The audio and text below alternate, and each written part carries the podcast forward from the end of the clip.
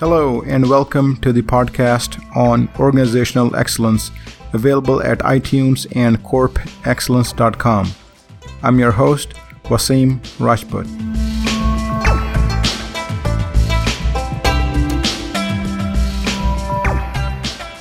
In this episode, I'll cover five habits that you as a manager must adopt to stay competitive in today's digital markets and economies. We know that competitive pressures have been building up in today's marketplace, and digital disruption has created a fast paced environment that is challenging uh, traditional business models and requiring organizations to transform in order for them to remain viable.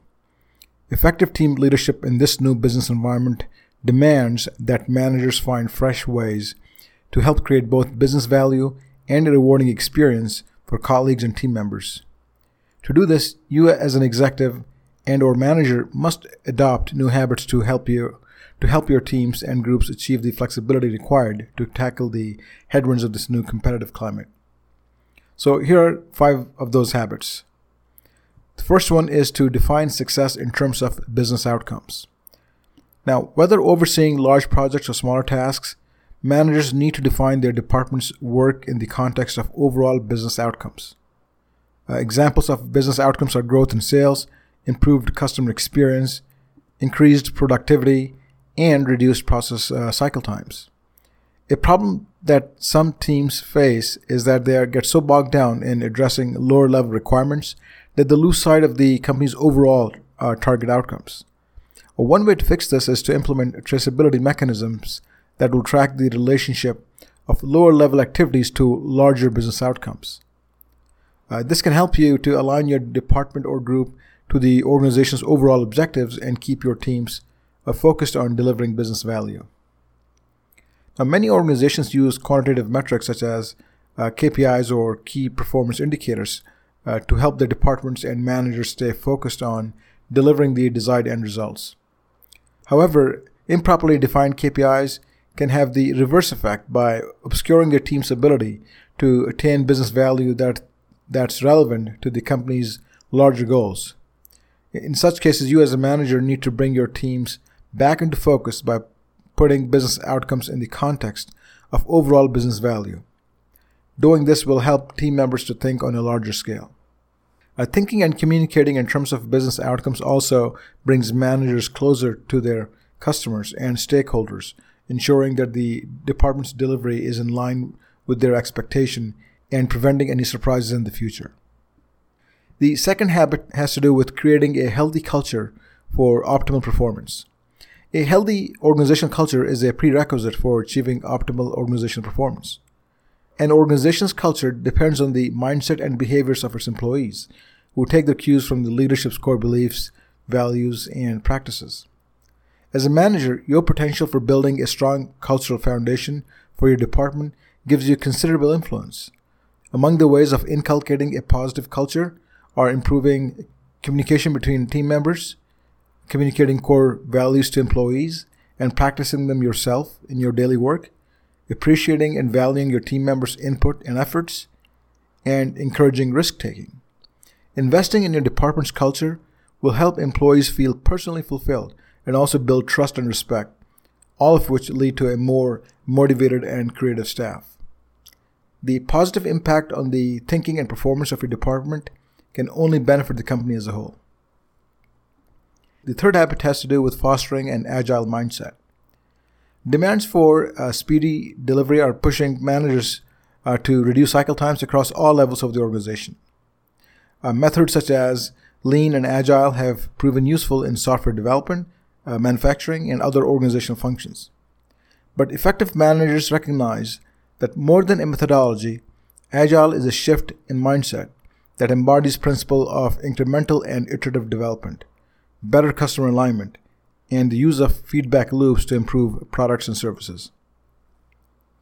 Agility in today's environment, for example, means preferring rapid and incremental delivery of products and services with limited functionality rather than waiting longer for hefty fe- feature releases.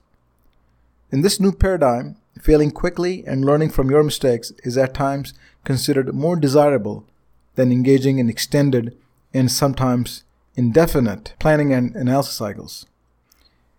Managers who embrace these principles understand that being agile can help not only with working around complexities, dependencies, and, un- and uncertainties, but also with ensuring rapid delivery to the marketplace.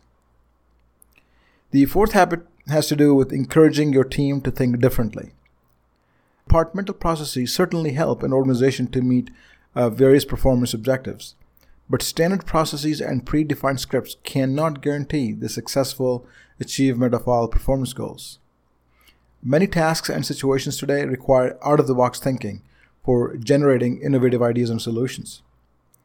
Effective managers establish systems at the departmental level that encourage creativity and innovation for the uh, purpose of tackling challenging problems and situations. Organizations like Google are known for allowing their employees free time for projects and activities unrelated to their daily work. This helps to stimulate their creativity by giving employees an opportunity to step outside the boxes created by repetitive daily tasks that may have caused their uh, thinking to become too restrained. While the value of creative thinking is well known, it's more commonly preached than practiced. To drive such new behaviors, you as a manager must lead through your own focus and consistency and by fostering team collaboration and creative thinking by instituting practices that encourage people to step away from their usual thinking patterns, managers empower team members to bring forth new ideas. Also, to ensure all ideas are given an equal chance of evaluation, many managers and organizations are now instituting more structured approaches for capturing and vetting ideas before they get lost. The fifth and final habit has to do with uh, to build a learning organization. Effective managers also create a learning organization where employees collaborate and constantly learn from each other's experiences, thus increasing the company's collective wisdom. According to Peter Senge, who spearheaded the concept of the learning organization in his book, The Fifth Discipline, instead of building pockets of expertise, effective managers strive to increase the overall capabilities of their organization. Knowledge creates more knowledge, and when shared with others, it has a compounding effect so that the acquired collective wisdom is more than the sum of its parts. A cultivating and maintaining a strong learning environment requires setting up of various forms of collaboration and communication, such as meetings and workshops to facilitate sharing and dissemination of innovation. It also requires uh, implementing a system capable of capturing large amounts of knowledge and experience. Specific m- methods vary, depending on the manager and the organization's needs. For example, an organization where sales teams shared their learning experiences from the field would require a different setup from an engineering group with a focus on learning from product development experiences. A collective learning environment puts both managers and organizations in a better position to meet the new and constantly changing requirements of today's business climate. Companies with this type of environment use mistakes as learning tools by capturing the lessons they provide through feedback loops and then disseminating them across the organization. An organization that only focuses on providing periodic formal training for its employees is missing out on these types of opportunities and the rapid development and growth that they bring. So, again, the five proactive habits for you to adopt as a manager in today's economy are number one, tying the organization's effort towards larger business outcomes. Number two, encouraging optimal performance through a healthy, supportive culture.